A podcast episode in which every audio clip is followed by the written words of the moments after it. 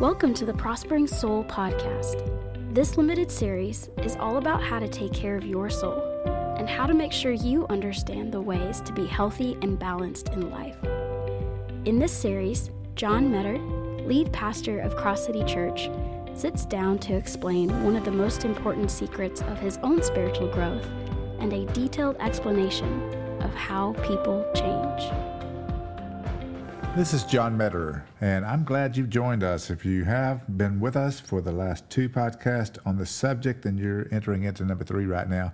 And the title of this one is The Secret of Change. I've told you that I have a process that I found in Scripture by which my life completely changes, and it changes because of the ability to build a prospering soul. This is something God has given us the ability to do, and, uh, and it changes the way we live. Uh, the whole teaching began in 3 John, verse 4, where it, it says, I pray that you may prosper and be in good health, just as your soul prospers. So, we're going to talk about what a prospering soul is all about. Um, and as we've talked about that, we've talked about the divine process of obedience. We understand the mind, the will, and emotions that our soul has. We've understood now that the Spirit influences us, the Spirit of God should be influencing our mind, will, and emotion that should allow us to physically obey or to say and do the things that are the right things to do. And so let's spend a little bit of time today talking about the secret of change. How do we change our lives to do that? I'm going to use some theological terms here uh, because I know that many of my listeners are born again believers in Jesus. And uh, so these theological terms become pretty helpful to us. You know, whenever the Bible speaks about your justification, it's in past tense. Whenever it speaks about your glorification, it's in future tense. But it's called, in the present tense, sanctification. When you come to faith in Jesus Christ, you are justified by God. You're made right with God through Jesus Christ. And the promise is that one day you will be glorified with Him, with a glorified body. But in the meantime, on planet Earth, in our lifetimes, we have this process of sanctification. This is where God sets us apart to be different and holy. And the clarified task for all believers is to let their soul uh, follow the leading of the Holy Spirit so that they can obey with their body. Aren't you glad God has already justified you? Aren't you glad He's promised to glorify you? But He has also commanded you to work on the present task, which is your soul. So you and I have been given the Spirit of God and justified, past tense, if Christ lives inside of us. And now, in the present tense, the Spirit leads us to obey Him, to be more, more like Jesus Christ. And uh, the only way we can do that is to let the Spirit of God lead us in the right way. We talked about the try hard method of doing that, uh, and that it just doesn't work. We don't have enough power to do that on our own. Um, but we know that the Spirit of God has enough power. So the Spirit leads, the mind, will, and emotion is transformed, the soul is transformed, and the soul disciplines and influences the body. I don't want this to be difficult. I want it to be simple. I want you to realize that God has given you the spirit that you need and that your body doesn't really have anything to do with it at this point. It's your soul that you must focus on. Your hand won't do things on its own without the mind, will, and emotions. Your mouth won't say things uh, automatically. Uh, it, it depends on your mind, will, and emotions. So you really need to focus the sanctification part is on your mind, will, and emotions. And when a soul is tuned into God's Spirit and sensitive to God's Spirit, it will exercise discipline on the body. I told you about my overcoming of my anger problem. It's remarkable how my words changed, how my action changed when my soul changed. And when my soul became in tune with the Holy Spirit, then I had new power to do things I couldn't do before. I had restraint I didn't have before. I, I deal with a lot of people on the subject of pornography. Um, and pornography is such a rage today. It's such a devastating curse on our culture. Uh, and the reason it's so hard and so difficult to deal with is like a hook that gets into your skin. Once you've gotten hooked into this, it's really, really hard to stop the habit of pornography. And, uh, and yet, everybody deals with that to some degree. I dealt with that as a young man and I had to overcome that as well. And the way I overcame that is the same way I'm talking to you about today that divine process of obedience where I was in tune with the Spirit of God and what He wanted me to do, and my mind, will, and emotions began to be changed, and so my physical actions began to change as well. Do you ever wonder why you can't do the right thing in some area of your life? It's because your mind, will, and emotions have not been sensitive enough to the Spirit of God. You haven't tuned in well enough. Uh, you don't have to look far and throw your hands up in frustration. You just have to learn to transform your mind, will, and emotions so that they can be so in touch with the Spirit of God that you will simply obey Him. That doesn't mean we'll be perfect, but it does mean that we will be changed. So if that's true, if that's what we have to focus on, then then what do we need to do to do it? How, what's the secret to this kind of change? Well, I want to give you three keys today that are very important. Uh, these three keys uh, help us know how to progress and how to understand the secret of change. Um, so let me give you three things that are very important. First of all, we cannot change if we fail to measure the soul. We have to measure the soul. You need to know where you are. I've got an Apple Watch that does just about everything when it comes to managing and measuring my heart. It can tell me how fast my heart is beating at a given moment. It'll give me an average. It warns me when my heart drops below a certain number of beats per minute at night. It can also read my blood oxygen levels. It's really amazing what this Apple Watch can do. It tells me everything I need to know about my heart. And if certain things uh, are indicated by this watch, I may need the care of a doctor. For example, if my heart starts beating so slow, it's not able to pump blood through my body, I need to see someone about that. Or my blood oxygen levels are so low, I'm not getting oxygen to my lungs. So I find this is true of many believers today. Many would be Christ followers, they fail to measure their soul with truth. They're just measuring their soul with the degree of what everybody else is doing around them. But if you fail to measure and examine your soul with truth, you'll be deceived. So I'm going to go back to a, a, a, verse I've repeated a couple of times, Hebrews 4, 12 and 13. And it's a, it's a passage that talks about the Bible. And it calls it the Word of God. Here's what it says. For the Word of God is living and powerful and sharper than any two-edged sword, piercing even to the division of soul and spirit and of joints and marrow, and is a discerner of the thoughts and intents of the heart. And there's no creature hidden from his sight, but all things are naked and open to the eyes of him to whom we must give account. So that verse tells me I'm stark naked before God. When I open the Bible, it exposes who I am. I can't be misled, I can't be deceived as long as the Word of God is a mirror that points out of my life all my imperfections. When I read James chapter 1, uh, there is a there's a great question that's asked in James one, and, and, that question is: Does the Word, does the Bible work? And there's a picture of a miraculous mirror in that verse, in that passage, and it shows us exactly what we look like. I don't know about you, but I get up in the morning and I sometimes glance in the mirror, and uh, I don't stand in front of that mirror and longingly lean forward into the mirror, searching every aspect of my face or my hair, but I look at it well enough to know if it needs change. Uh, part of the problem with Christians today is we don't look into the mirror of truth long enough. We don't examine it deeply enough to discover whether we're measuring up to the ideal we're called to, Christ likeness. We don't examine our soul with truth. James says that if we look at the mirror and just glance at it and walk away, we'll be deceived. So when I fail to examine my soul with truth, I think everything's okay. And really, it's not. And I think the reason that we have such a unique ability to rationalize away everything I fail to do is because we're not measuring our souls with truth. And you can literally go day by day in a state of deception if the Word of God is not opened up. But if you open it up and you read the Bible regularly, you have that soul checkup that compares your life with God's Word. Sometimes we're a little bit afraid of what that will yield, what we'll see, but it's nonetheless important.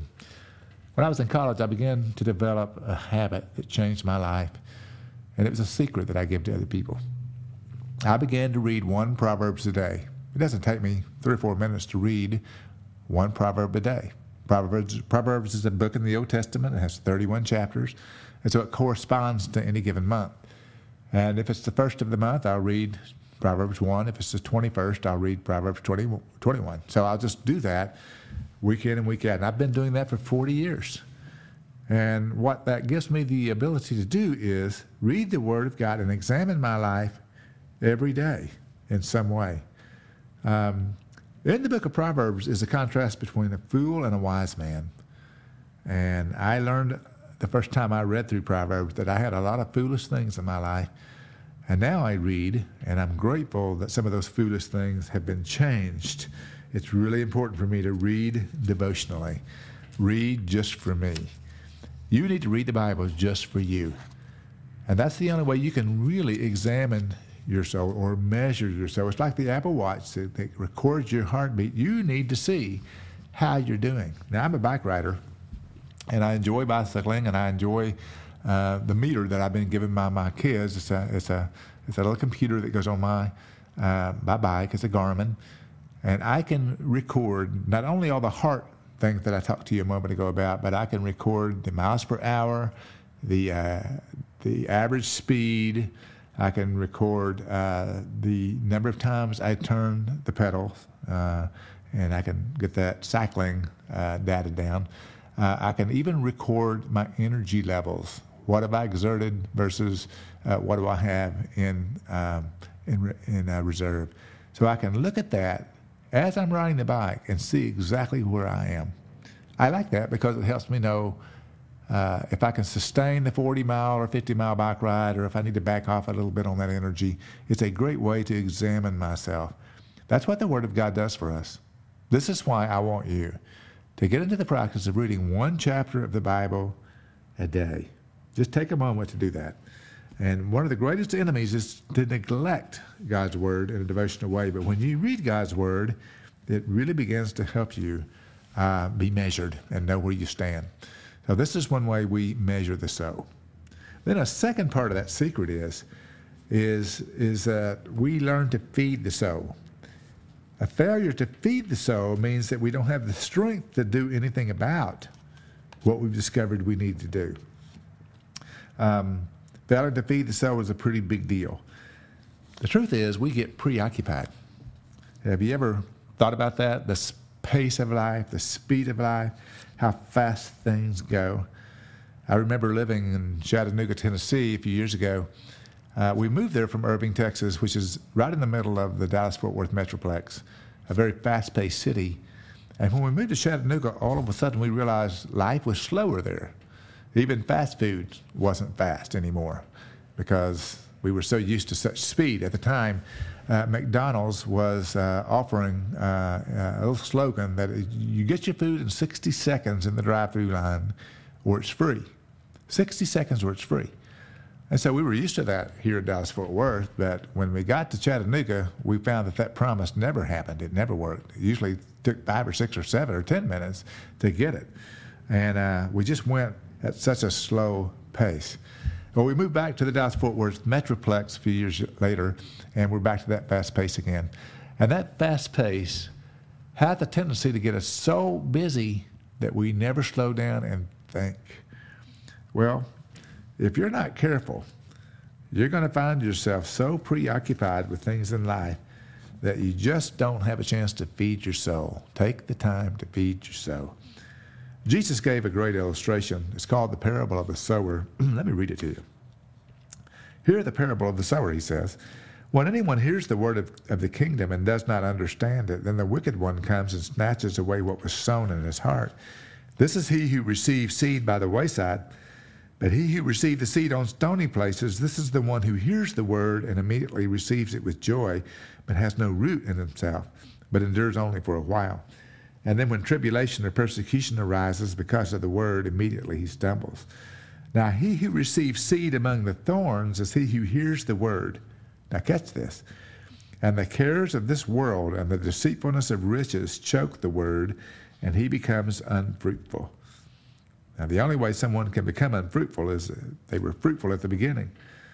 So it's really important for you to see that if you have no fruit, you're barren. And it's really, really important for you to feed the soul and take the time to grow the seed that goes into your life. And in Jesus' parable, preoccupation is what did it. The cares of this world, the deceitfulness of riches choked out the word. And I can see how our souls are so choked out today. Most of us have our phones in our hands and we're always surfing the internet. We're preoccupied with activities, with television, with sports, with news, with weather, you name it. And we just don't have the time to let the word grow. Everything chokes it out. And neglecting the soul through preoccupation, failing to feed the soul is one of the greatest enemies you can confront in the warfare for a prospering soul. If you don't measure the soul with truth, if you don't feed the soul by giving it time, then it's really, really hard to grow. And you may just need to think about some of these things to keep yourself from being preoccupied, too busy, to actually have a prospering soul. We all have 168 hours a week.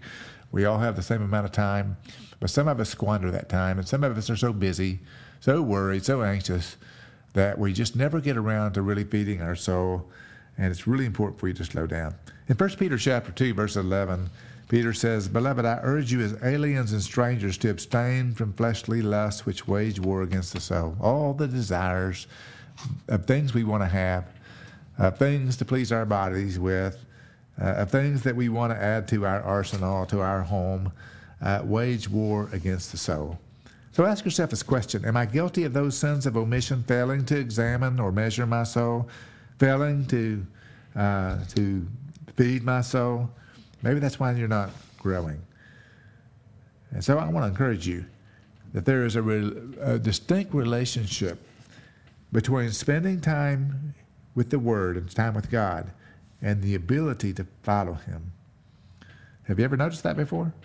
If you don't spend time with God, if you don't spend time with the Word, you have an inability to obey.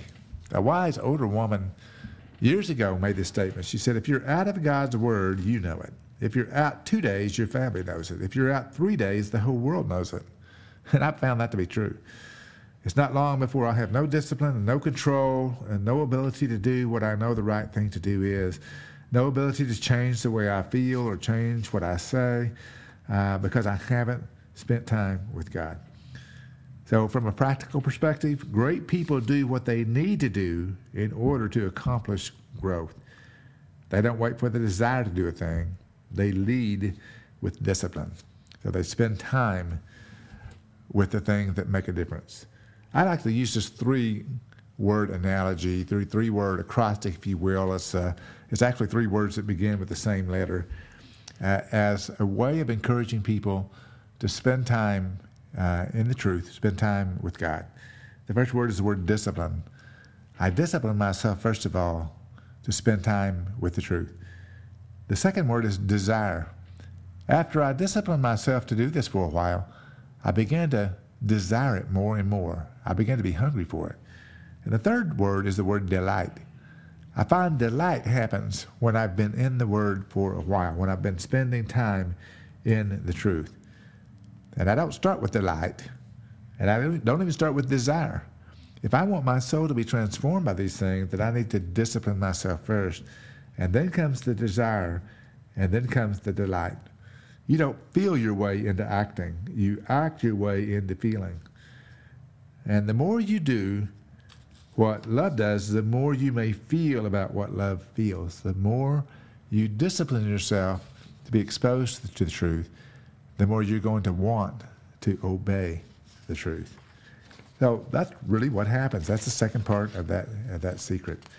Then there's a third thing that um, that we need to know about for gaining the secret of being uh, a transformed soul. Uh, the first one, again, is failing to measure the soul. If we don't measure the soul, then we don't even know where we are. If we don't feed the soul and give it time, then we don't have a chance to develop.